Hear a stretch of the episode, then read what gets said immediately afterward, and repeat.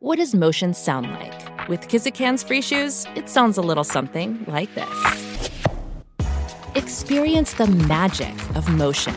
Get a free pair of socks with your first order at kizik.com/socks. Welcome to Hail Varsity Radio, the voice of Husker Nation. Insight, opinion, expertise, with the biggest and best names talking Nebraska across the state. Join the show on Twitter at Hail Varsity and at Schmitz_radio. Call in at 402-466-ESPN or 1-800-825-5865. Here's Chris Schmitz. Welcome to it. Great to be with you on a Thursday. It's Hail Varsity Radio, presented by the Nebraska Lottery. Chris Schmidt. Damon Barr is with us. One handle of rum today for Damon. Find us on Twitter at Schmidt_radio, at Damon Barr. That's two R's. You can dial us up, 466-377-6800, 825-5865. Email Chris at HailVarsity.com. Plenty of thoughts on Nebraska, Penn State, a Bryce McGowens update, his announcement time, and how about Will Bolt? Will Bolt with a monster haul for Nebraska baseball. Lots to get into. You've got the numbers. We'll spend plenty of time on Nebraska, Penn State, an extended sit-down with Penn State insider Audrey Snyder from The Athletic here coming up in about 20 minutes. Gary Barnett in 1 hour. Brandon Vogel in the I-80 podcast, baby. So we'll talk to Vogues in hour two. And then your best bets. We will hit games that are not canceled. From Danny Burke, the Pride of Chicago, with VSiN Sports Network. So let's get into Saturday and try and lay out. I laugh because I'm uncertain, right? I mean, and I think that's where a lot of Nebraska fans are at right now with what is going to happen on Saturday. It's going to be weird anyway, right? I'm thankful I get a chance to go to the game Saturday, and it's just going to be interesting, to say the least, to see how things go. And you hear coaches talk about energy, and you hear coaches talk about perseverance and grind. I mean, listen, it's not cliche Thursday, I promise you. But at this point in the year, like no other year, it is really going to come down to motivation. Brad Edwards hit that on the head yesterday. And, you know, what's the motivation like? We'll hear from Scott Frost here coming up. And I don't want to go all in with, well, Penn State's clearly checked out, but that's the feel. At least that's the feel we got from Jay Paterno. Like, Penn State's teetering, and they're going to probably roll in and score a lot of points on Saturday. Right after I give the kiss of death, say, well, Penn State's teetering. Listen, they are not in a good spot, and you just don't know where teams are at between their ears, especially teams that aren't used to adversity. I mean, yeah, there'll be some adversity against Ohio State. There'll be some adversity against Michigan. There was adversity a couple of years ago when Michigan State beat Penn State, right? But there's not a whole hell of a lot of adversity in the Happy Valley in the James Franklin era. Like, early, yes, but overall, they're cranking out 9, 10, 11 wins a year. And it's more of that 10-11 number. I mean, they have gone to four consecutive New Year's Six bowls. And they're great. They're talented. But they are in a spot they have never, ever been. And you got to go back a ways. First couple of years Franklin was there, they were 7-6. They had quarterback regression with Christian Hackenberg. And now they've got an upperclassman that is a high-level prospect that is absolutely struggling. Does that sound familiar? You know, the question is, what's going to happen with Nebraska football and the quarterback situation? Listen, Penn State's offense is a mess running the football. Penn State's offense is a mess on the offensive line. And Penn State's offense has really forgotten about their NFL caliber tight end and Penn State's offense has got one dude that can go get on SportsCenter. But if you get physical with him, if you're Cam Taylor-Britt or DiCaprio Boodle, how much does he like getting pushed around a little bit? Now, he did ball out against Ohio State secondary, so there is that. But you have a Penn State offense that is pretty much one-dimensional, at least coming in. And it's not like they were playing awesome defenses aside from Ohio State, and I don't put Ohio State's defense in the awesome category compared to past Silver Bullet groups. So if you're Nebraska, any hope of kind of sparking your offense is going to start with tempo and who you got at quarterback and making some plays and getting your playmakers the football. That's Wan'Dale Robinson. That's getting the running game going. And that needs to happen, because if it doesn't happen Saturday against a reeling defense in Penn State, you got to wonder, is it ever going to happen this year? And I'm not saying they're going to go winless, but you have an opportunity if you're Nebraska to kind of get that M word going, that momentum. Find a way in a tight ball game and make some plays, make some winning plays in the fourth quarter and take care of yourself Saturday. And then you got Illinois coming in. And who knows, right? It's 2020. But try and stack a couple of wins together. Penn State's never really endured this. They got a bunch of guys that are supposed to be contributing that are out for one reason or another. Their high-profile quarterback that's a veteran is struggling. Their offensive line that's veteran is struggling. And defensively, they aren't stopping anybody. And this, you want to talk about a get-well game, and I never thought in my life I'd say this because Penn State was preseason number 8, and they have top 10 talent. But this is a chance to get well if you're Nebraska's offense against a team on that side of the ball, on both sides of the football, that are really doubting themselves. And Penn State may be ready to just move on to 2021. And Nebraska's got to ask themselves the question, can they get it done at home in a weird year? Penn State's traveling. Can they go get it done against a defense that gives up a bunch of big plays? I mean, we're talking about 6 or 7 plays of 35 yards or more this season. And you flip it around, you're taking on an offense that, yes, does have some playmakers, but they ain't running the football. And they have given up 13 sacks in 3 games. They worked on 7 or 8 sacks last week against Maryland. And no one's confused Maryland for the 85 Bears. So if you're going to get home and really pressure the quarterback, this is the game also to maybe have some breakthroughs defensively. Not breakdowns, but breakthroughs defensively. So that's kind of where I'm looking between the lines here at Penn State and Nebraska. I know Penn State's still favored. I know Penn State has more talent.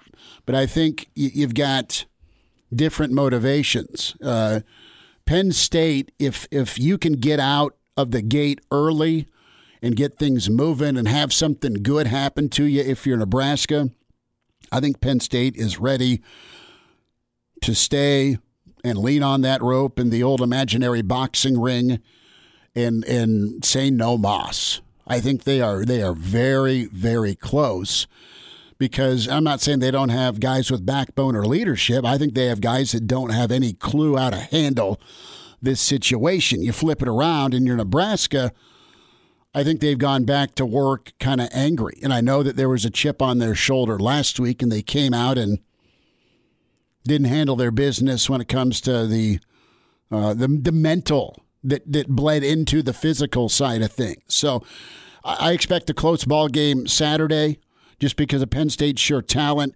But I expect Nebraska, they need to do the right thing, and whoever they go with at quarterback has got to come out and be able to really start fast. And that's every game, I get it, but it's super important for this game just because of the headspace Penn State's in right now. So let's get into some Scott Frost thoughts from earlier today, his Zoom session before we get into the game routine Friday, Saturday. So this was great. Parker Gabriel's a frequent guest on our show. Parker Gabriel with the Journal Star got things started off with the question we've all wondered about. And I don't know, I've had this discussion, and I'm going to bring you in, Damon. When you go sunglasses shopping, You need that wingman or woman to be straight with you. Do these things look good on me? And I hadn't seen Frosty wearing sunglasses ever, really, honestly, now that I think about it. But he had the shades on in Evanston. And they were some aviators. And I'd love to be able to rock aviators because they're cool. I've got a goofy face. So I go with a different type of sunglasses. I've got kind of that combo between the Bonos, the bug eye kind, but they're a little bit kind of shrunk down, so they don't look super goofy.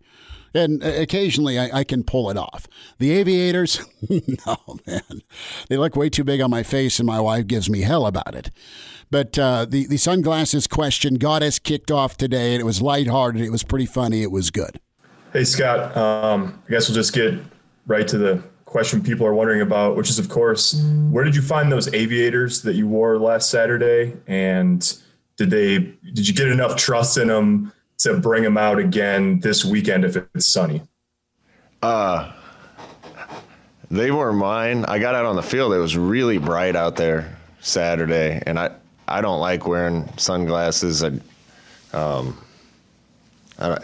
don't want to look like one of those guys that thinks he needs to wear cool guy sunglasses all the time, so I've never wanted to wear them. But I was standing on our sideline, had trouble seeing, so I had a choice of Chenander's extra sunglasses and Lambrick's extra sunglasses, and I forget whose I ended up going with. There you go. He had to borrow them. Ken emails in, chris@hailvarsity.com. And Ken, frankly, pisses me off a lot, but he's always a good counterpoint guy.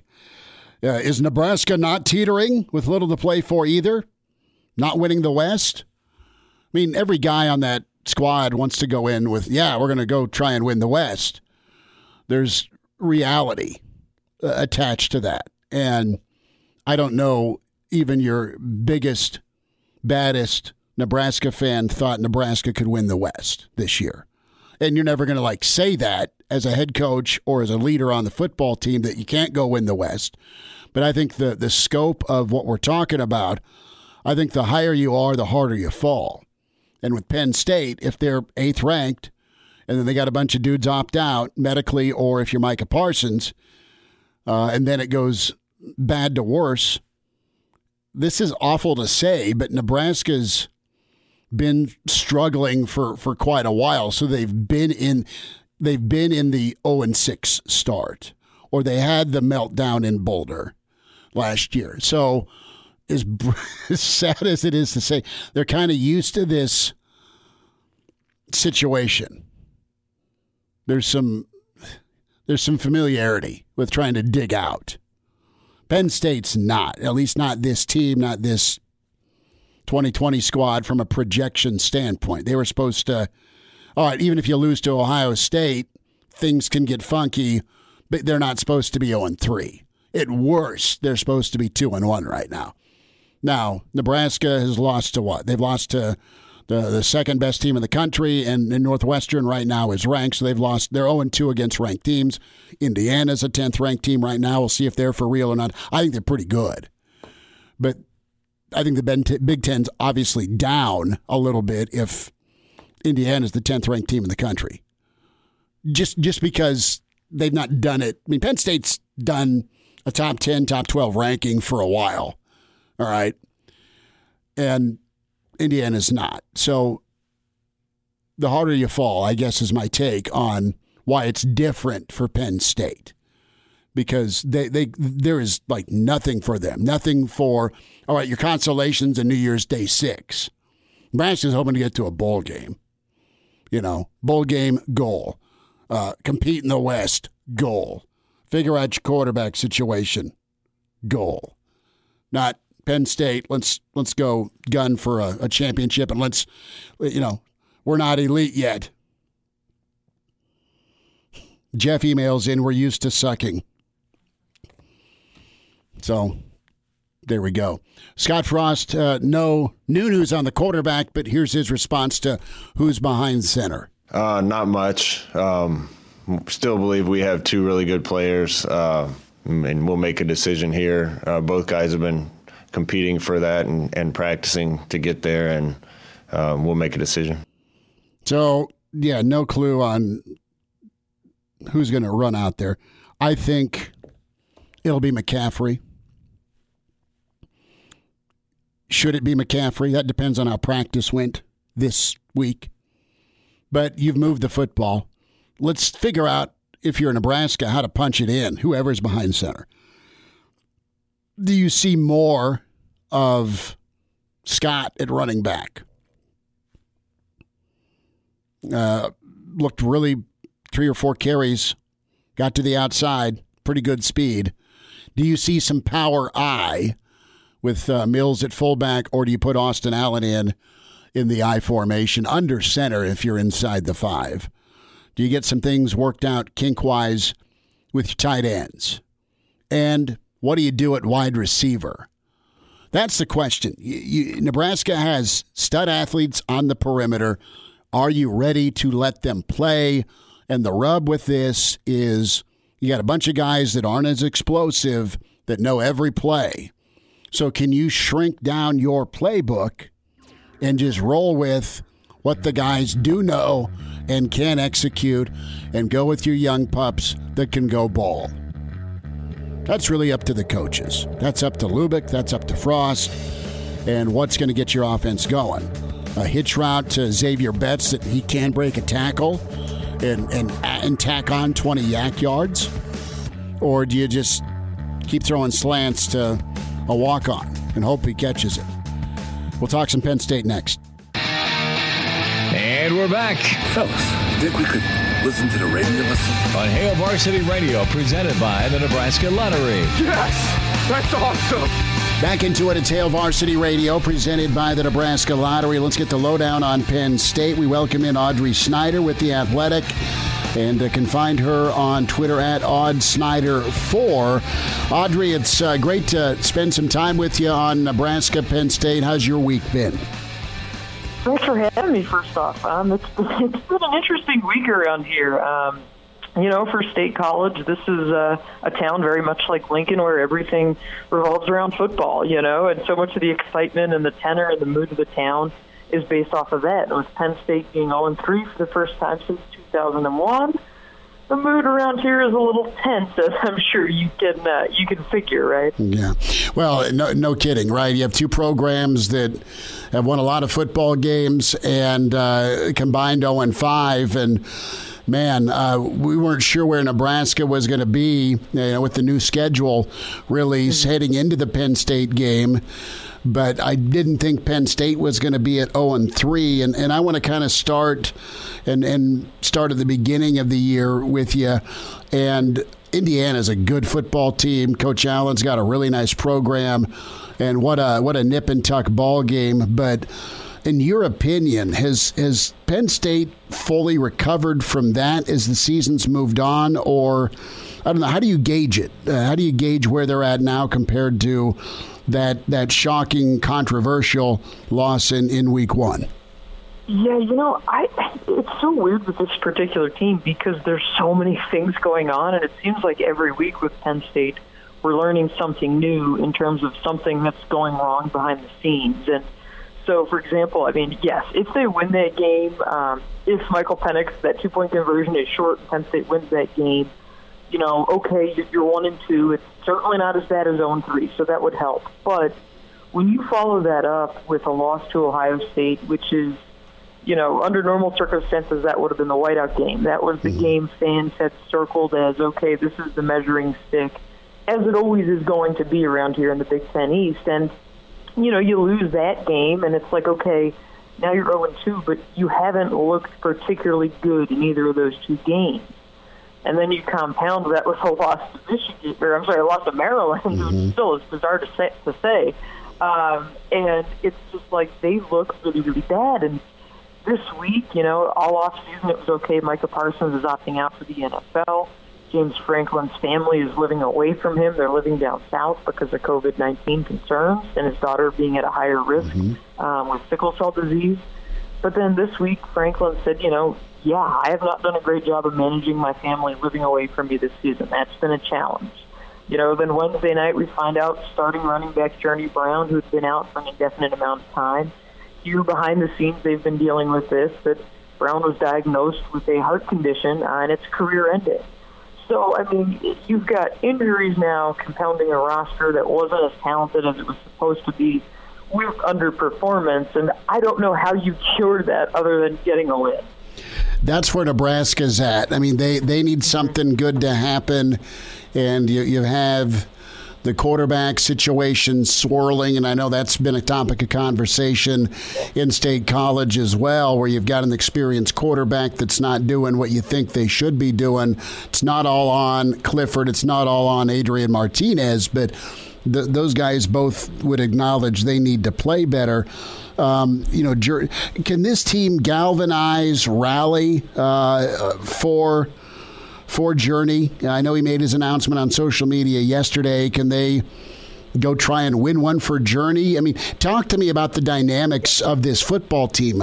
It looks to me, especially on the lines of scrimmage, where they're pretty veteran guys, aren't they? Oh, yeah. Penn State's offensive line, I mean, they thought it was going to be a bright spot. They returned 4 of 5 starters, and they would even make the argument that it was like 4.5 starters because they had 2 guys splitting time at guard last year that both were going to become starters this year. But, you know, it's really telling then when they get into this Maryland game and you're in the second, third quarter, and you see them starting to shuffle this right side of their offensive line. And it's because they still don't know who their 5 best guys are. I mean, that's a problem. I mean, especially on a veteran line, it's to the point where I think you have to say at a couple spots for Penn State, you need to have a bit of a youth movement now because you're 0-3. Everything that you hoped to play for in terms of a Big Ten title, college football playoff, that's gone out the window. Yes, this year is crazy. It's unprecedented. It's really difficult to try and keep a team moving in the right direction during a pandemic. But you've got to start seeing what some of these younger guys can do. But to your point about Journey Brown and this kind of maybe being a galvanizing moment for Penn State, I think if there is one guy that this team can and will rally around, it's Journey Brown. I mean, he is beloved. You know, teammates had spoke so glowingly even last year. He was a bright spot. He was the guy who beat out the former 5-star running back, and Brown was a 3-star guy. I mean, it was what he did in the Cotton Bowl was that moment where you say, wow, this guy not only deserves to be the starter, because that was a fair talking point last year of whether or not it was him or freshman Noah Kane who deserves to be that starter. And, you know, Brown showed during the last 5 games last year that he should be that guy. And then you never have an opportunity to see that. So teammates definitely, I think, will rally around him. I mean, we saw a lot of that on social media Wednesday night. But I guess the other part about that is while everything is finalized with Brown now in terms of him medically retiring, this has been going on behind the scenes since September. So part of me says, well, if they were going to have a galvanizing moment and win a game for Journey Brown, really they could have done that in any of these first 3 games because Penn State has just been waiting on second opinions and that kind of thing. So really sad, unfortunate situation for one of the most jovial, upbeat people on this team, one of the most jovial, upbeat people I've ever covered in Journey Brown. So, you know, you do have that going on. But then you look and his backup, Noah Kane, is lost for the season because Kane got hurt during the opening drive against Indiana. So they're down to their 3rd-string running back. And they've struggled to run the ball, and that's a combination of the offensive line underperforming.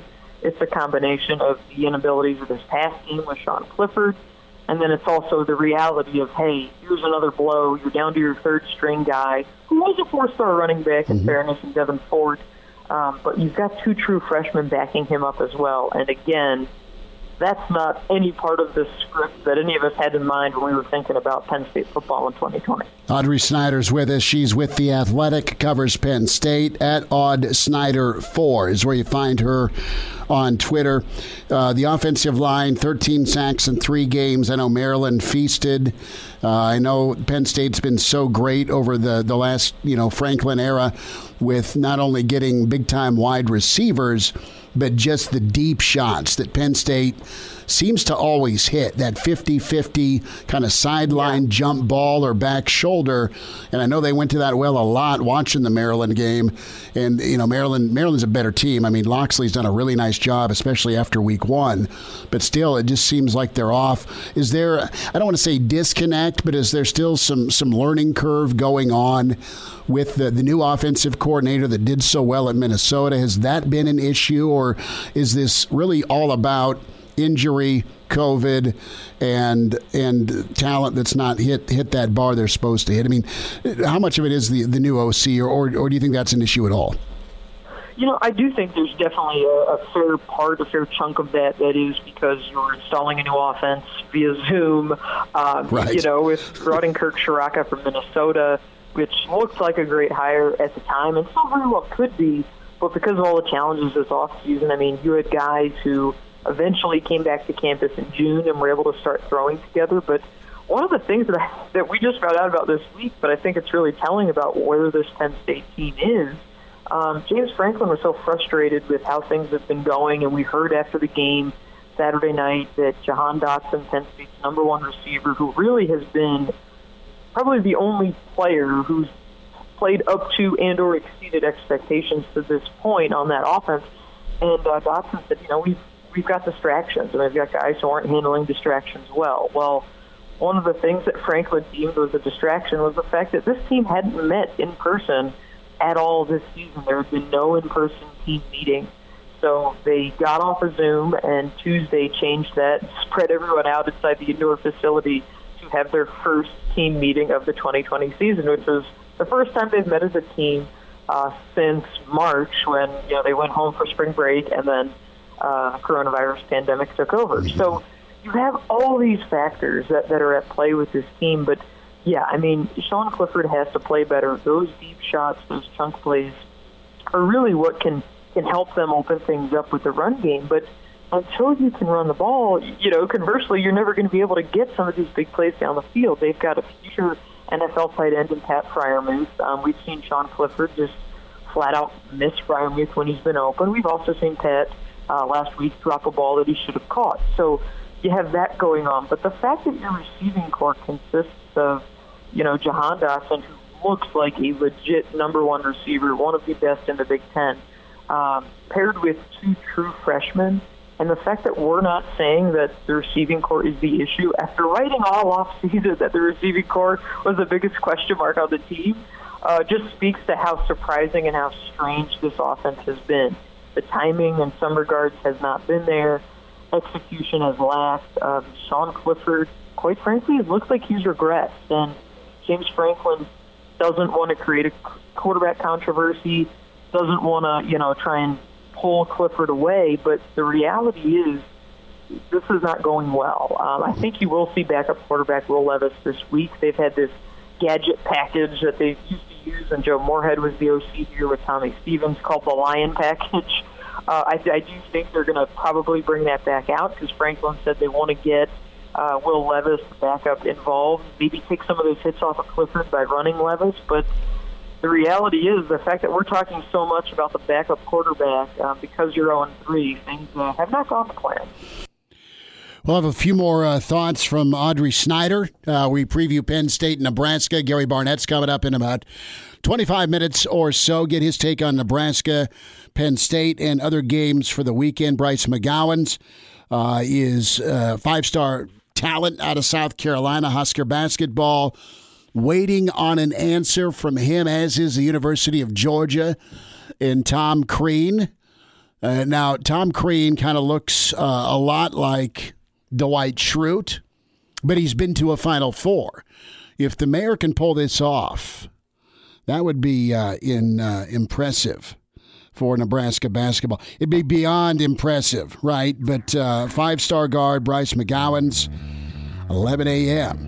So Husker basketball fans could be cracking a beer early tomorrow, one way or the other. You get him, wonderful. If not, But you got the family connection. Matt Abdelmassey's been phenomenal with recruiting, as has Hoiberg. We'll see if it can land a five-star. We'll get into some of Will Bolt's recruiting as well. More thoughts on Nebraska-Penn State on the way. And now, back to Hail Varsity Radio. A few more minutes with Audrey Snyder from The Athletic. More on Sean Clifford's struggles at quarterback for the Nittany Lions. It's bizarre because you talk to so many teammates about Sean Clifford, and they love the guy, and they want to play for him. And players have come out and said, you know, he's our quarterback. And James Franklin and Sean's earned the right to stay in a game when you're down 35-7 against Maryland and he's not playing well. He's earned the right because he's our guy. We don't want him looking over his shoulder. And that's where it gets really interesting because it's so strange watching this unfold because you see a Penn State quarterback wearing the number 14 jersey, and there have been so many times in the first three games where I've said, wow, this looks like the regression of Christian Hackenberg, which we saw during Franklin's first year here. That's what it looks like. I mean, it just looks like a guy who at times is holding onto the ball way too long. I mean, there was a play last week where it's like 3rd and 16, and there's nothing there, nobody to throw the ball to, just throw it away. And instead, Clifford starts running backwards and trips and falls, and it becomes a coverage sack and pushes Penn State back. And, you know, this once thought to be makeable field goal becomes a 49-yarder.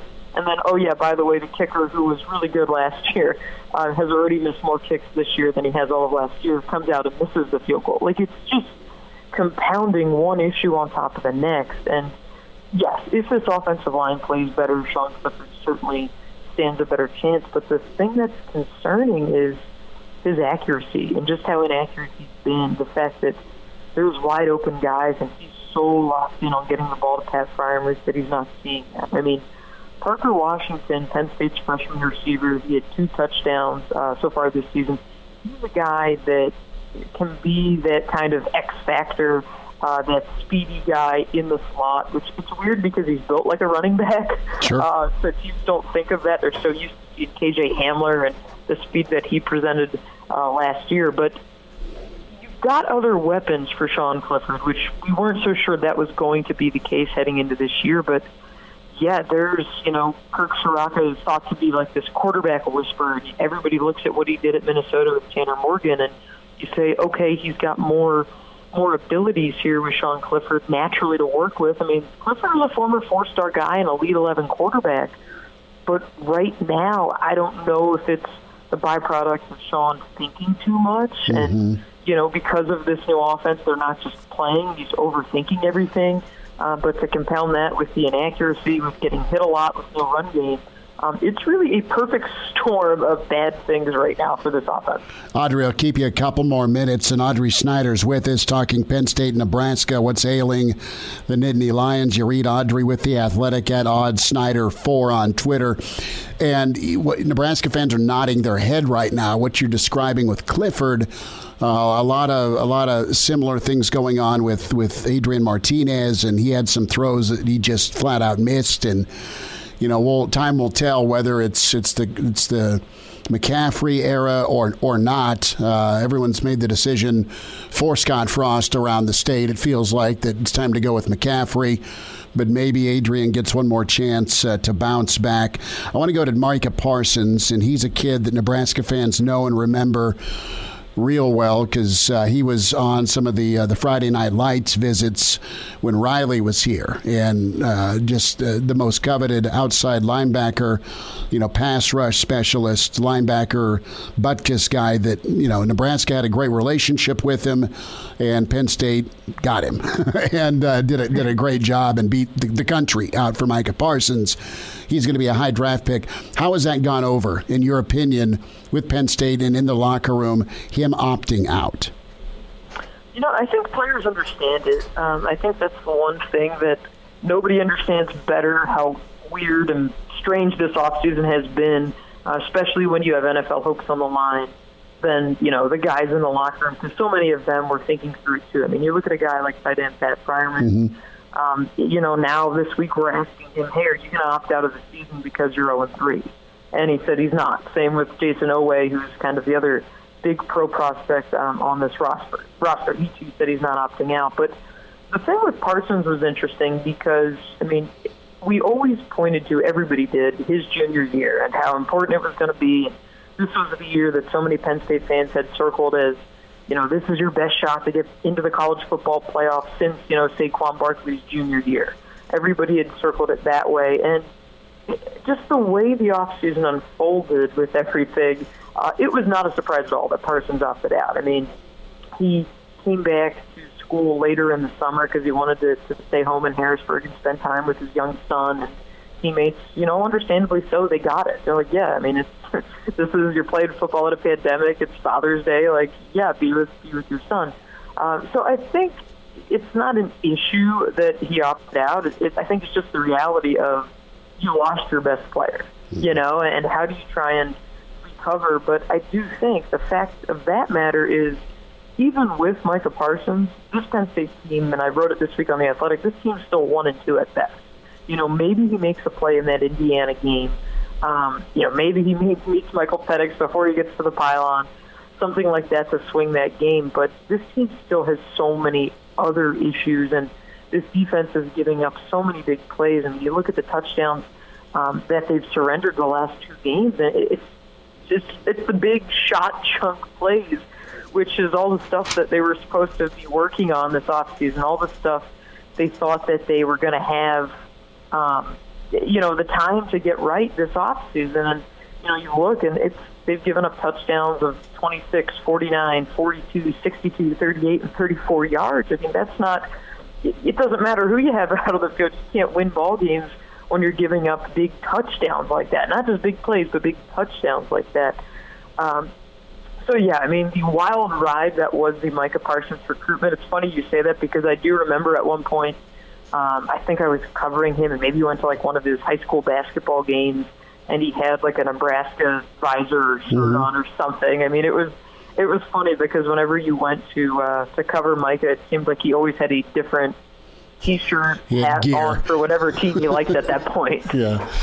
Well, Audrey, real quick, and it's been awesome to chat with you. Audrey Snyder with The Athletic, covers Penn State.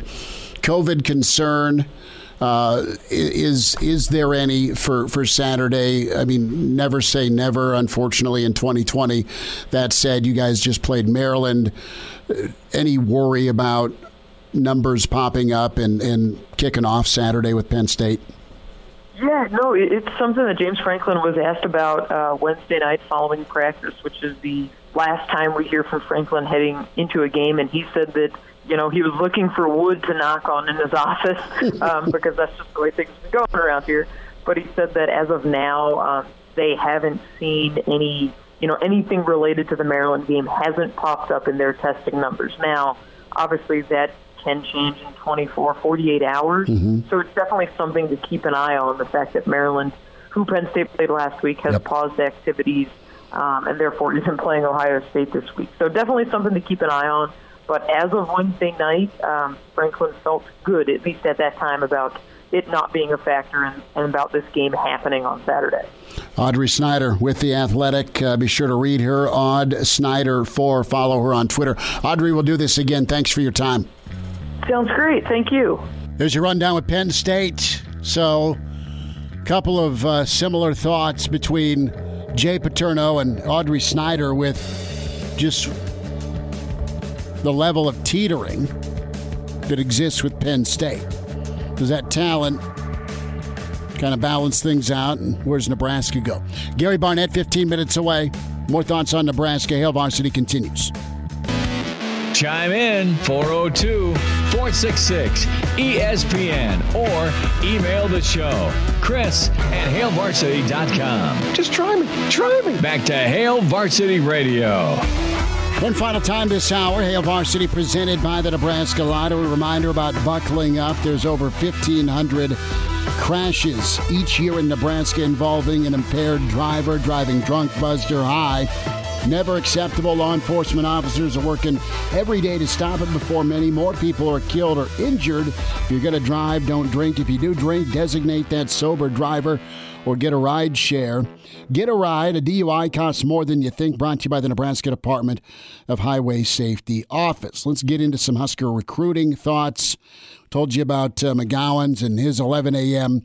announcement. Tip of the cap to Will Bolt, not only for the class he signed, but also just kind of how he went about it And you've got a number of in-state and in-region kids for Nebraska. And the class includes 9 high school seniors that have signed national letters of intent, 5 walk-ons to join Will Bolt and his crew for 2021. 9 of the 14 are in-state products, including 7 of the top 10 high school seniors within the state of Nebraska. So 9 of the make that 7 of the top 10 are high school seniors in the state, according to Perfect Game. So Bolts emphasized the importance of keeping the top in-state talent at home since he took over in 2019. And if you look at it, some of those Coach Van Horn teams, I mean, you had a lot of Nebraska kids or region kids or specifically kids with the chip on their shoulder. And I know Van Horn did well with guys like Will Bolt that are Texas products that were really, really good, but they were more their heartbeat matched their talent level, right? It was high intensity, and they were able to deliver. Of course, Shane Comanet was phenomenal, but I think of Hopper and Dan Johnson. Both those cats were Colorado kids, so that counts as region. But Bolt putting a big-time emphasis on Nebraska baseball and in-state Nebraska baseball. There's so much talent within the state. When you go out west, when you go to Central, when you go to the Metro, when you look at Lincoln, how many of you have kids, and how many of you have kids that have played travel baseball for the last 7 years? All of us are kind of raising our hand, right? And you've got some really good development, plus all the indoor stuff that's going on where you can work in the wintertime, right? So it's a sport that has a lot of kids to choose from. And I look at just some of the Metro kids. I mean, Elkhorn was a primary region. Also, you got a Hickman kid and C.J. Hood, right-handed pitcher that's good. They went to Wisconsin for Josh Carone, the catcher, and even South Dakota. I have been to Hurley, South Dakota before. And Damon's like, I did not know that. Chase Mason. So, and then you got Max Peterson, really talented infielder for Southwest that's headed to Lincoln, but some more in-state Nebraska kids. And, hey, they also got a Hawaiian kid, which is nice. So, good work by Will Bolt in Nebraska. They are extremely excited about it. Someday, and I pray someday soon, you're going to have a full Haymarket Park with sunshine and no virus. And the stands will be rocking again. PBA is going to be exciting as well someday soon, we hope. And the mayor's putting together a really nice squad as well. See what football can do Saturday against Penn State. Gary Barnett's on the way. Hour 2 coming up. Welcome to Hail Varsity Radio, the voice of Husker Nation. Insight, opinion, expertise, with the biggest and best names talking Nebraska across the state. Join the show on Twitter at Hail Varsity and at Schmitz_radio. Call in at 402-466-ESPN or 1-800-825-5865. Here's Chris Schmitz. Thanks for spending time into Hour 2. It's Hail Varsity, presented by the Nebraska Lottery. Chris Schmidt, Damon Barr, and we say hi to the Hall of Fame coach Gary Barnett with us, Northwestern, Colorado.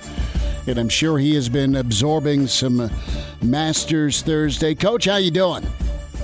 I'm doing well, Chris. How about you guys? Well, it's all right, man. Looking for a win Saturday. The state is. Yep. But we'll get there in a minute. But how did you get up early and put some coffee on, and you've been glued to the TV for golf? I've had a pretty busy day. I got up and did a radio show in Kansas City. Sure. And then went and played golf out at Whisper Rock. Came back, and we're doing this game remotely this weekend. So we had to set up our voice mechanisms and set up our TV feed, and I'm going to have to be seeing 2 different TVs. We're going to have the live feed on regular television. Then I've got another stream coming in that's got all 22 players. So it's going to be interesting to see how we get this done because it's really hard to see numbers, and that's why we have to do a live feed. just the regular TV. So it's, you know, Mark and I will apologize beforehand and just try to do the best we can. And then I went out to hit a few more balls here, caught the Masters.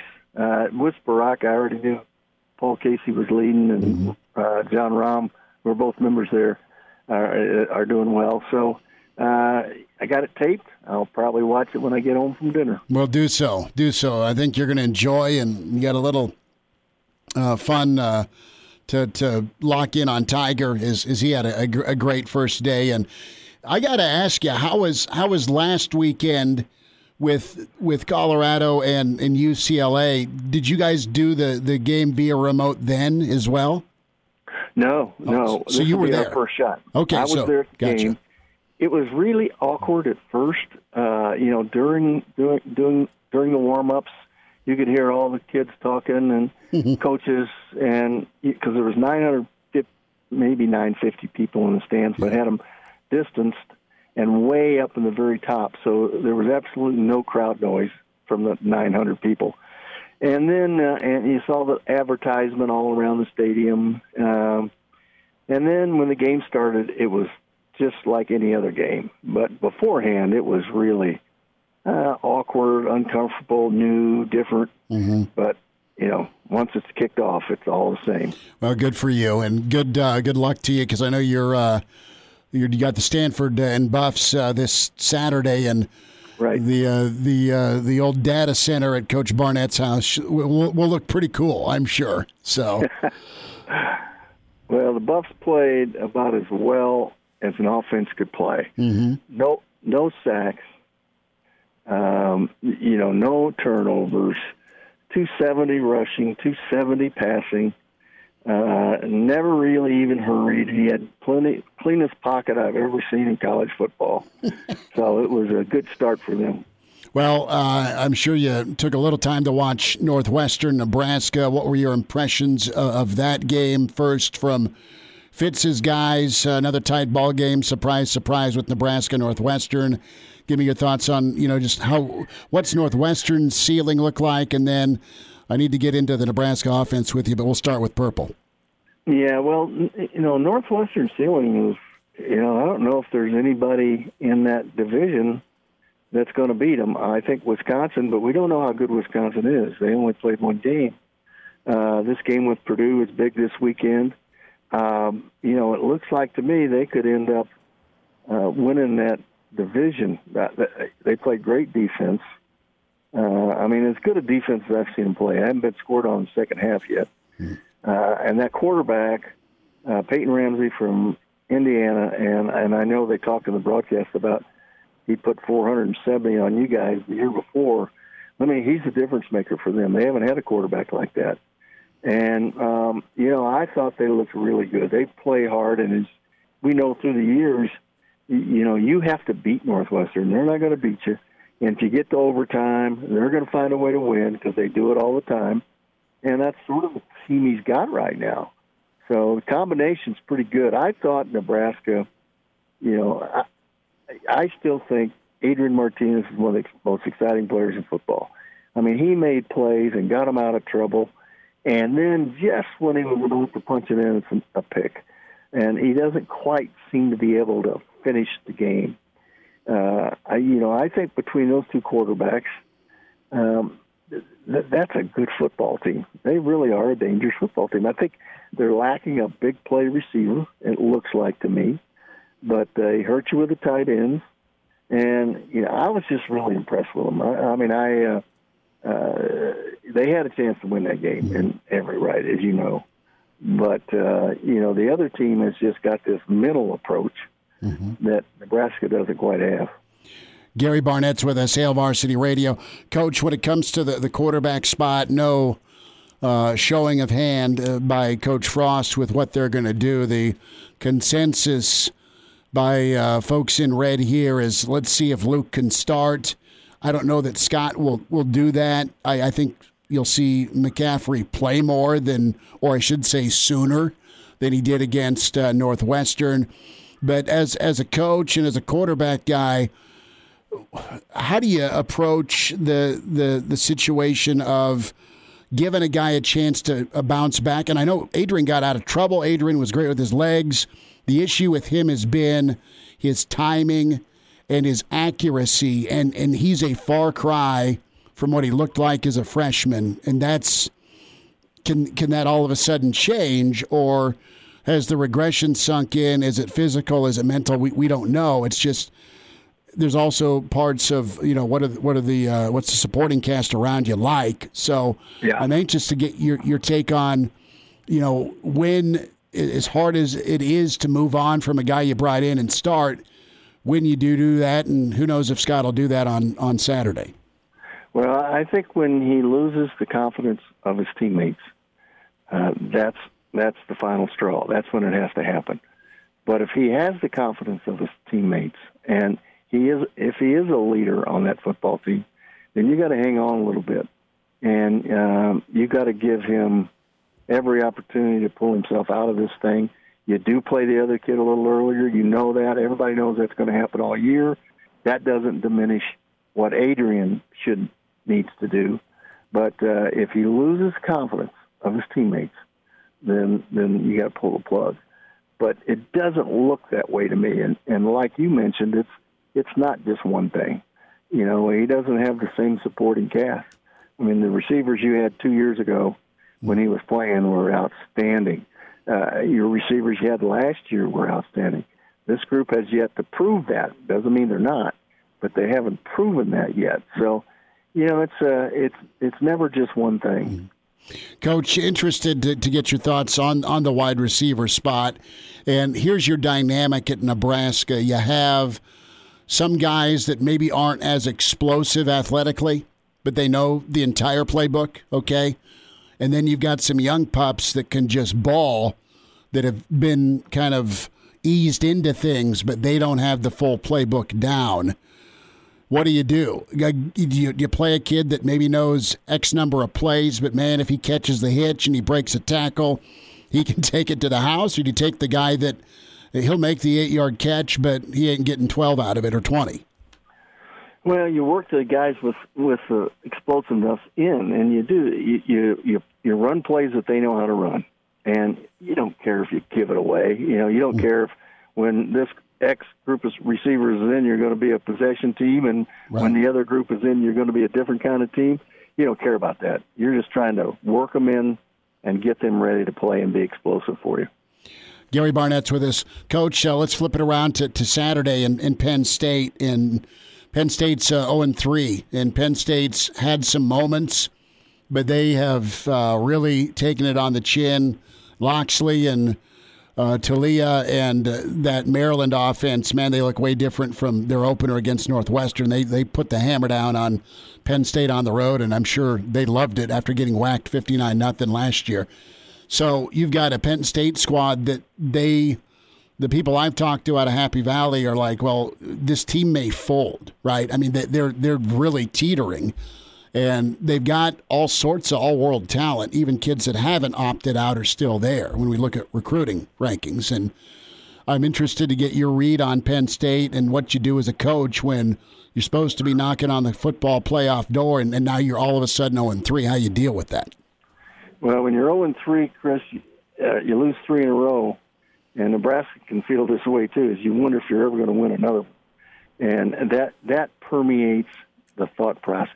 You can say what you want publicly, but I'll guarantee you, when Scott Frost and James Franklin close the door of their office and sit down, they go, I don't know if we'll win another one. And so that's the part that you have to battle. It's a personal thing, but you got to battle it. And that means players have to battle. Players don't quite feel it the same way that coaches do, okay? But coaches, that's what happens to them. So both these coaches have to get over that. And, you know, Penn State, they lost Journey Brown today. As you know, he retired. Yeah. You know, they're questioning the quarterback, how much they're going to play him. So there's all sorts of issues there. You don't have a big home crowd that you got to battle. So both these two teams should be hungry for a win. I still like Nebraska in this game. I like Adrian Martinez. I think he's a baller. He just hasn't been able to finish. Yeah. So I think Nebraska in this case is maybe a little hungrier than what Penn State is. You know, that's kind of the feel, right? Is from a motivation standpoint, and you know, is Nebraska how they've gone back to work this week, and it sounds like they've gone back to work the right way from the Zoom pressers. Meanwhile, Penn State, I mean, there's some frustration, there's some question about focus with guys, and this is from Penn State's top wide receiver. You've got some introspection going on from James Franklin, and maybe they move on to 2021. There's never a right answer to this, but how are you with making a decision to go youth movement versus hanging on to some older guys when it got to maybe a tipping point moment in the season? Well, when it gets to a tipping point, you still have to justify the move. Sure. Because, you know, everybody's watching you in that meeting room. And the way you handle it now is the way they're going to expect you to handle it the next time and want you to handle it. So you got to be really careful. You play a kid a week late rather than a week early. Sure. And so you're absolutely sure that this is the right move.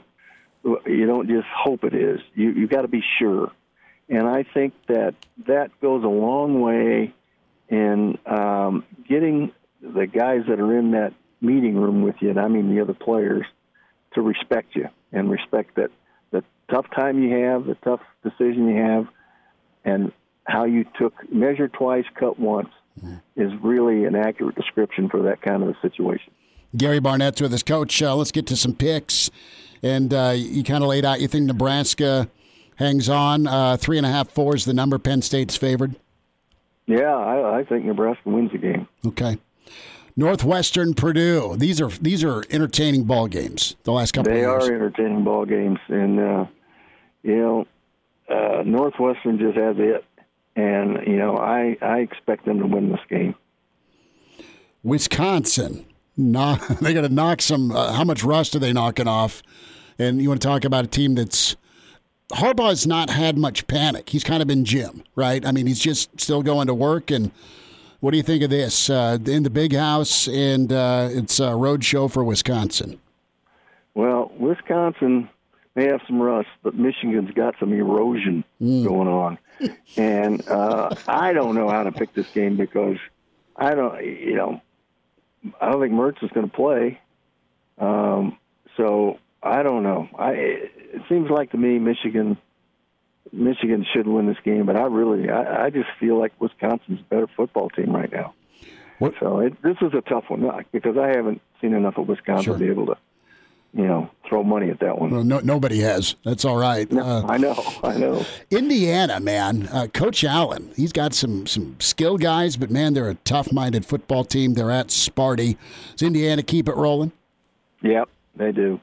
You know, Sparty's not very good, but Indiana's got it going right now. And great article in ESPN today about their two young coordinators and Tom Allen. They got it going. I can totally relate to Tom and that football team and what they're doing because that's what we got going at Northwestern. That's awesome. Gary Barnett's with us. Does Notre Dame get bit twice after taking down number one by Boston College this weekend? I don't think so. Notre Dame was very, very impressive. I don't know if the quarterback can play like that, Book can play like that again.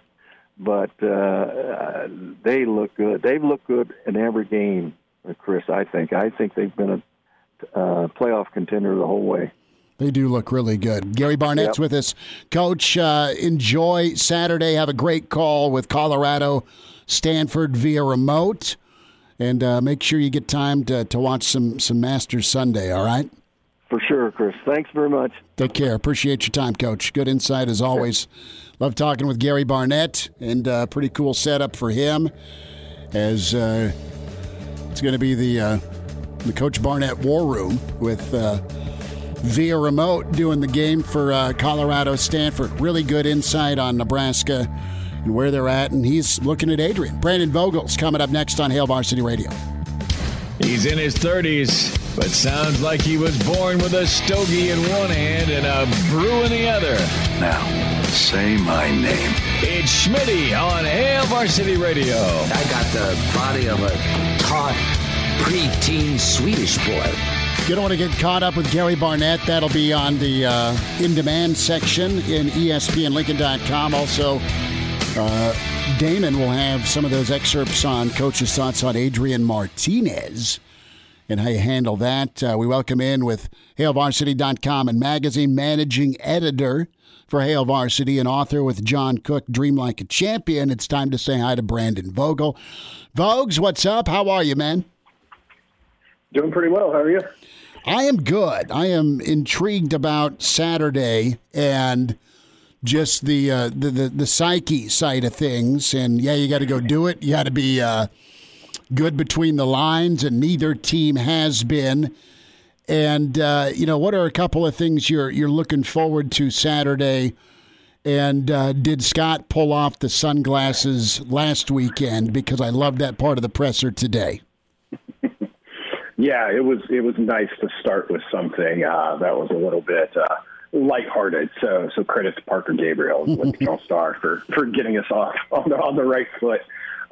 You know, I think it's probably been a pretty tense week otherwise, both in Lincoln and in State College. You know, we kind of knew. I don't know if any of us thought Nebraska would be winless going into this game. Certainly not if you took one of those games out, unfortunately, what happened. But the big shock here, of course, is Penn State. And you kind of knew, or at least I felt, as we went through those long summer months, that there's going to be some teams here that are kind of set up to maybe take the jump, to take the next step. And I would have put Penn State in that category coming into the year. And just with an unconventional offseason, it kind of gets thrown into the air a little bit. So I think it's a big opportunity for Nebraska's defensive line, you know, to zoom in a little bit into the game itself. Like, Penn State's not running the ball great. Sean Clifford is not supposed to be their leading rusher, though he is at the moment. And they're also struggling to protect him. So Nebraska's D-line's been encouraging through two games, even though there were two losses. So I'll be focused on that part, kind of to start out, and then, you know, there's a lot of other pieces to this as we get into it. Let's get into the quarterback setup. Do you have a feel at all for Saturday? I mean, I think just the way the offense is moved, you go with Luke either sooner or at the beginning. Now, that said, part of me is like, you know what? I think you might see Adrian run out there to start and give him a chance to bounce back and fix those things. I just don't know why he's been off from an accuracy standpoint. And I don't know if, you know, and again, I have no inside information. I'm just speculating, and I'm not being reckless with this, but I mean, is his arm okay? Right. Or, you know, what's causing the footwork, the happy feet? I mean, all of those things you wouldn't expect from your quarterback, but you do have a new offensive coordinator. But he didn't even look as comfortable against Northwestern, honestly, as he did against Ohio State when we just get into the way he was going through some of his progressions. So I'm fully on board with giving Adrian another shot. I just don't know if we're going to see a different result, Brandon. Yeah, and I think that's the key question, and it's not an easy one to answer, you know, particularly if we're expecting for a coach like Frost, who was a quarterback himself. You know, that adds another layer to this. Like, he knows what it is to be in this spot, and I think that probably weighs pretty heavily into the decision. It'd be strange if it didn't. You know, up until the interception last week, I didn't think Martinez was playing poorly by any means. He wasn't playing great either. And I think that kind of gets to the heart of the question is how urgent are things for Nebraska right now? Because, you know, there's been some ups and downs, but it hasn't been massive peaks and valleys really. When you go back and look at everything from 2018 till now for Martinez, and he's great at times. You see the limitations at times. It doesn't seem like the game has slowed down a ton for him, as you would hope would happen for a player as he progressed through his career. And at that point, you're kind of faced with the the upside, the uncertainty, but also the upside of a player like McCaffrey versus, well, this has been pretty much the same for a lot of this stretch, and the same Nebraska keeps getting the same results. And I don't mean to put that all on Adrian by any means. That's not what I'm saying. It's just, do they need some sort of change agent? Do they just need to try something else to see what happens? And McCaffrey's been just good enough. You know, we always know that the backup quarterback is the most popular guy in the room always. But I think you've seen some encouraging signs when he has been out there. So I would, if I had to guess, and it would be a total guess at this point, like I think you could see McCaffrey get the start. But I also think you'll see both guys on Saturday either way. Yeah, it's not an absolute, I don't think, Saturday at all with just because McCaffrey gets the start doesn't mean you're not going to see Adrian, you know. And I, you know, if you're a Nebraska fan, I don't think you care who's quarterbacking because you got two good options when they're on their game. But to the heart of the matter, it's just blowing your pinky toe off 150 times either when you have some momentum or when you get inside the red zone. And that is the crux of this. Your defense is playing well. Brandon, like, you know, Coach Barnett just said, sometimes you start off like this, you don't ever feel like you're going to win a game. That's like the thought process and wear and tear that, you know, Franklin and Frost are going through. They're like, damn it, are we going to ever win a game? And you move forward. And to be honest with you, I'm interested to see just, you know, can Nebraska gash a bad defense? Can Nebraska's defense go smoke a quarterback that's reeling as well? And if it doesn't happen Saturday, you know, where that will also cause conversation with, okay, is Nebraska's offense broken? And two, you know, what's up with the defense? They can't get after a quarterback or an offense that has been handing out sacks like it's Halloween. That's what I'm interested too. I mean, there's some opportunity here for both sides of the football for Nebraska Saturday. Yeah, I think so. I think I think the offense in a general sense, when you consider where they were over the previous two seasons, has been mostly encouraging, at least to me. There's been some struggles, particularly against the pass, which I think gets interesting here when you consider Penn State. Jahan Dotson, still a really, really good receiver. You know, Nebraska saw some really good receivers against Ohio State, and well, paired with Justin Fields, which might be the difference here. Mm-hmm. Those guys kind of did whatever they wanted. Now, you're not facing that kind of quarterback this week, but still some good receivers. Some receivers, I think, when you look at the inexperience for the Nittany Lions, have probably been better. Dotson was a relatively known entity, but there was some uncertainty there, and they've been okay in that regard. So can Nebraska hold up on that end? I've been really encouraged by what the defense has done against the run, and this is a team that's not running it all that well. So there's some things that are in their favor there. For me, most of the questions still remain with Nebraska's offense, which we all expected to kind of be the set it and forget it part of this Nebraska program under this coaching staff. But it struggled to get there. That's by no means all about the quarterback. You know, you kind of want to see what it would be like if they did clean up some parts of those games, but the pass game has just been a real struggle. And if you look at the run numbers on their own, it's kind of impressive, even through two games against two good defenses, what Nebraska's been able to do.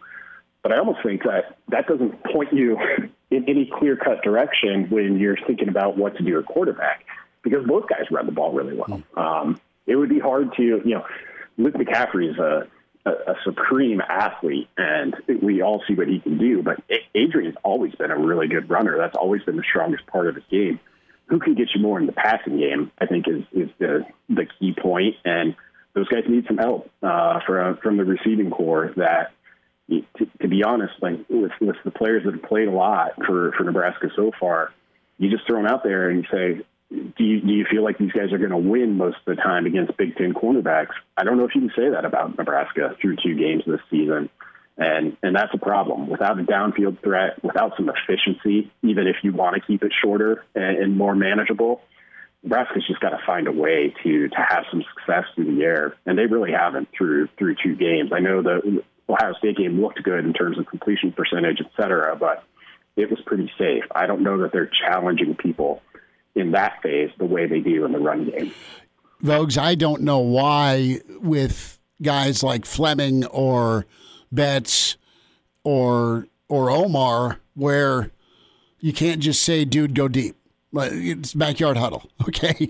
Go deep. We're going to hit you. And it's not that simple, but it feels like it should be that simple when you've got some incredible athletes. They may not know the whole playbook, but, man, they have some athleticism and explosiveness that I think could be a difference-making. And like with Fleming, I mean, he's been nice. He's been nice to get in. I mean, you're waiting on Elante Brown, and I just wonder if they kind of go all in with some of the younger guys and say, okay, we know you know like 9 plays, like Tecmo, great.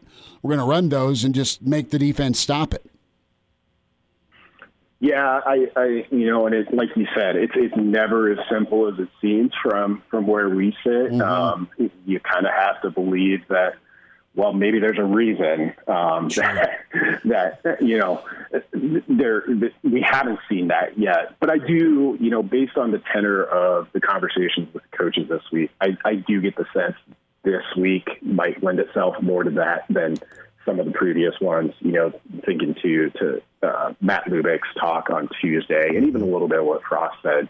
It's easy to say it's open competition week, but you really get the sense that truly might be the case now for Nebraska, sitting at 0-2, an underdog at home against a team that, yes, is 0-3 and got played about as poorly as you can play against Maryland in a pretty shocking result. But still was what it was in the preseason for a reason. This is a talented team. Nebraska's at a talent differential, I think, still, even with Penn State missing some really, really good players.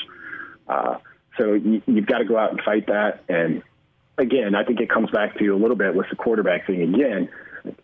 What's the urgency level at Nebraska right now? And I don't feel like I have a great sense for that. This might be a year where there isn't a whole lot of urgency just by the nature of it. Not that Nebraska doesn't want to win or play well. It's a bizarre year on a lot of fronts. So I'll be interested in that on Saturday. Well, when you're getting ready for Nebraska and Penn State this weekend, the I-80 podcast, Brandon Vogel, Heard at Media, Spotify, iTunes, Google Play, and HailVarsity.com. Vogues has got his new show posted. Vogues, we'll talk Saturday morning. Thanks for jumping on, bud. Sounds good. Thanks a lot. And now, back to Hail Varsity Radio.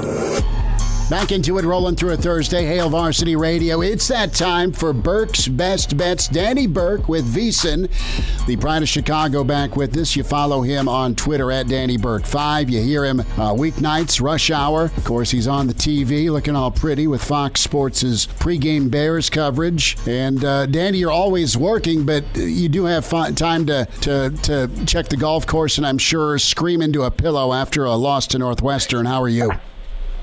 Oh, man, Schmitty, I'm good, but besides that game, because, man, you're right. I mean, I was hitting the links while that game was happening. Felt like the first quarter. Then we were on the course, so I had it live streaming on my phone, and I was feeling pretty good. Third quarter, all right, and then, Northwestern started to come back, and then I get to the fourth quarter. In between shots, I'm watching. I see the interception go off the helmet, and then I'm just completely frustrated from that point on, and kind of just, cussing left and right, and the guys I'm golfing with didn't really know why, because they're focusing on their putts while I'm focusing on my Nebraska bet. But, man, Schmitty, that's one Nebraska's got to have, and we say that so many times, but that was just so disappointing. They just thought you were ticked off that you two-putted or you were in the sand, but no, yeah. It was the big red that did you in. Let's start off with Nebraska. And Penn State comes in at -4. Penn State's a mess. They've got their own quarterback issues. They've got their own problems on defense. Their offensive line's brutal, but yet they're still favored here. What do you make of this? Any angle on this game that you like?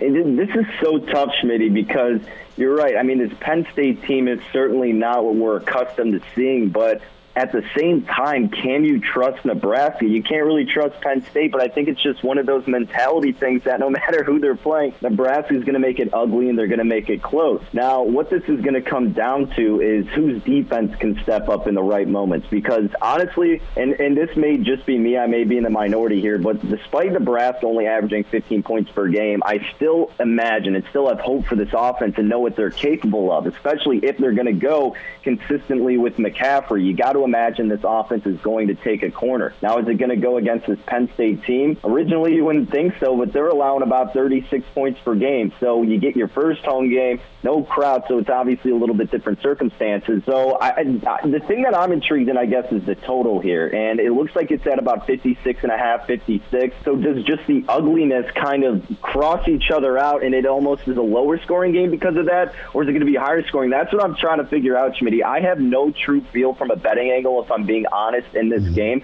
I think the way I'm going to approach it is just live betting it, just based on the momentum and who has what kind of rhythm. But I maybe lean a little to the under here. At 56.5 looks like the best number. I think it could just be slower pace because we haven't seen Nebraska necessarily click yet. Like I said, I know they're capable of doing it, but will it be this game? I'm not so sure. And look, Nebraska's defense has improved themselves, so maybe Penn State will be slowed down too. But, I mean, what are your thoughts on this total? Because I would lean a little bit under, but not something I'm necessarily confident enough to lay some money on. Conventional wisdom says neither team offensively all of a sudden becomes something they've not been. The thing with Penn State is they've scored. They scored a lot of points against Indiana. They scored enough points against Ohio State. But then you saw what happened against Maryland, where, I mean, it was invisible blocking. The thing that worries me is Nebraska has gotten 60 plays in opponent territory, and they've scored a whopping 3 touchdowns. So I think the offense can get sparked with McCaffrey at quarterback, and if Nebraska wins, I think it will be McCaffrey either in relief or go on all 4 quarters, and they'll be a little bit better in the red zone from a play calling standpoint. They've got to be. And I like Nebraska's defense. I think Nebraska can win, but when push comes to shove, that's more of my heart versus my head. It's Murphy's Law, right? So I think somehow Penn State finds a way to win this game, and I probably agree with you on the unders. Just Penn State's too talented, period. Yeah, I think you nail it. I mean, Murphy's Law, it just feels like based on what you've seen from Penn State, and even what you've seen from Nebraska, because you kind of look at it with your heart a little bit, you think they should have the talent to win this game, but just based on what we're accustomed as a Nebraska fan is covering the team, you imagine that in the end, realistically, the Nittany Lions probably come out with the victory in some kind of crazy fashion. Let's hit Iowa, Minnesota. Hawkeyes -4 at the Gophers. Schmitty, explain this to me. Why is Iowa getting the attention here? I think this one opened as a pick-em, and now you see Iowa anywhere from a 4-point favorite to 3.5. Most places it's at 3.5, but last night I saw it even get up to 4. I pulled the trigger on catching the 3.5 with the Golden Gophers earlier this week. Look, this team's putting up 36 points per game. Their defense, yes, that has been their Achilles heel. They're allowing 36. Iowa's defense is still pretty solid overall, but let's be honest. Minnesota at home, they're going to be able to move the ball. I don't know if Iowa's going to be able to keep up with the pace that Minnesota has. I think Minnesota's defense can do enough. And what, you're telling me you're convinced on Iowa now because they stomped Michigan State, who wasn't even touted as being a good team this season? Yes, they have a big win against Michigan, but look what Michigan's turned into. So I just don't understand all the money going to Iowa right now. You're giving me over the key number of 3 with Minnesota, who's got this really good offense at home. I'm taking 3 in the hook with Minnesota all day. You know, I think it comes down to this. Minnesota's offense is incredible.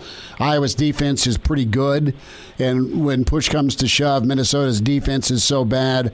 Iowa must have gotten well enough for some of the bettors last week against Sparty to say that, look, Iowa's offense is better than that Minnesota defense, and maybe that's why the number's where it's at.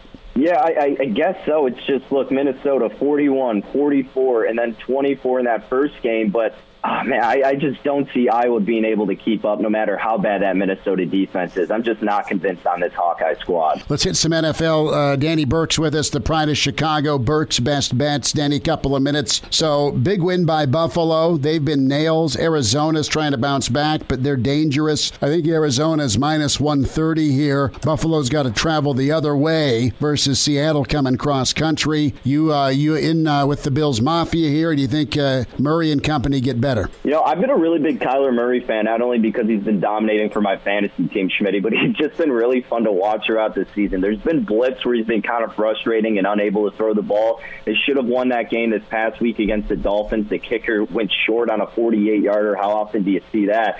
But look, Buffalo, I'm still not convinced on Josh Allen, Schmitty, and I did bet the Seahawks last week. Unfortunately, it was a huge public play, so not a good spot to be in. But remember, Josh Allen before that had only 4 touchdowns in 4 games and about 4 interceptions, I believe. And now he bounced back against the Seahawks, who at the time allowed the second most yards throughout the air, arguably the worst defense in the league. Yes, Josh Allen was going to have a bounce-back game. Now he's finally going against, not finally, but now he's coming back against a pretty solid defense in Arizona. I think Kyler Murray and company can take advantage again at home against the team that had the bad defense, being Buffalo. They're not the same defense we're accustomed to seeing. Now that the line's kind of coming down toward Arizona, you could probably even wait a little bit or just play it a little bit safer and lay a little bit more on the money line. I think the Cardinals bounce back and get the dub this weekend. Danny, about 30 seconds. Seattle, Rams, L.A., minus 1.5. Yeah, like we said, Seattle's defense, how can you trust them? Poor Russ is on his MVP campaign, but now Patrick Mahomes is sneaking up on him. Is his defense going to screw him over? It looks like that, and you're getting Sean McVay off a bye here. It's dangerous territory. I think with the total, you can't really go high enough potentially, so maybe over 55.5 in terms of the spread. Lean a little bit toward the Rams, but it is hard to count out Russ. Once again, that defense is a liability. Danny Burke, Burke's Best Bets. Danny, have a good weekend, bud. You as well, Schmitty. Thanks for having me on. Pride of Chicago right there, Danny Burke. We'll wind down a Thursday edition of Hail Varsity Radio. We'll check in with Damon Barr and see what Thursday and date night looks like for it. Miss us? Come here, brother. Give me a hug. Bring it in for the real thing. We're on call for you. Catch the podcast at hailvarsity.com, the ESPN Lincoln app, or download them on iTunes. Saddle up, partner. Back to Hail Varsity Radio. One final time, NFL going on tonight. We are on the road tomorrow. Piedmontese, the Mercado, an incredible butcher shop. They have got your short ribs. They have your double bone pork chops. And listen, if you're firing the grill or smoker up, the steak selection's incredible. I mean, Damon Barr is just going, the wheels are turning with what he may do. But come see us. Jay Moore is going to be with me tomorrow. So we're at the Mercado at Piedmontese, North 84th, kind of catty corner from the Lancaster Event Center and north of Havelock Avenue when you head out and jump on 84th. So Piedmontese, incredible folks, great Nebraska beef is there, and we absolutely invite you out to see us 4 to 6. So Hail Varsity Roadshow Friday. Love being on the road Friday. And you're invited. Spend some time.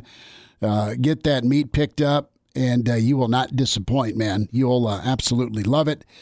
So with Piedmontese, they're the official beef of the Huskers.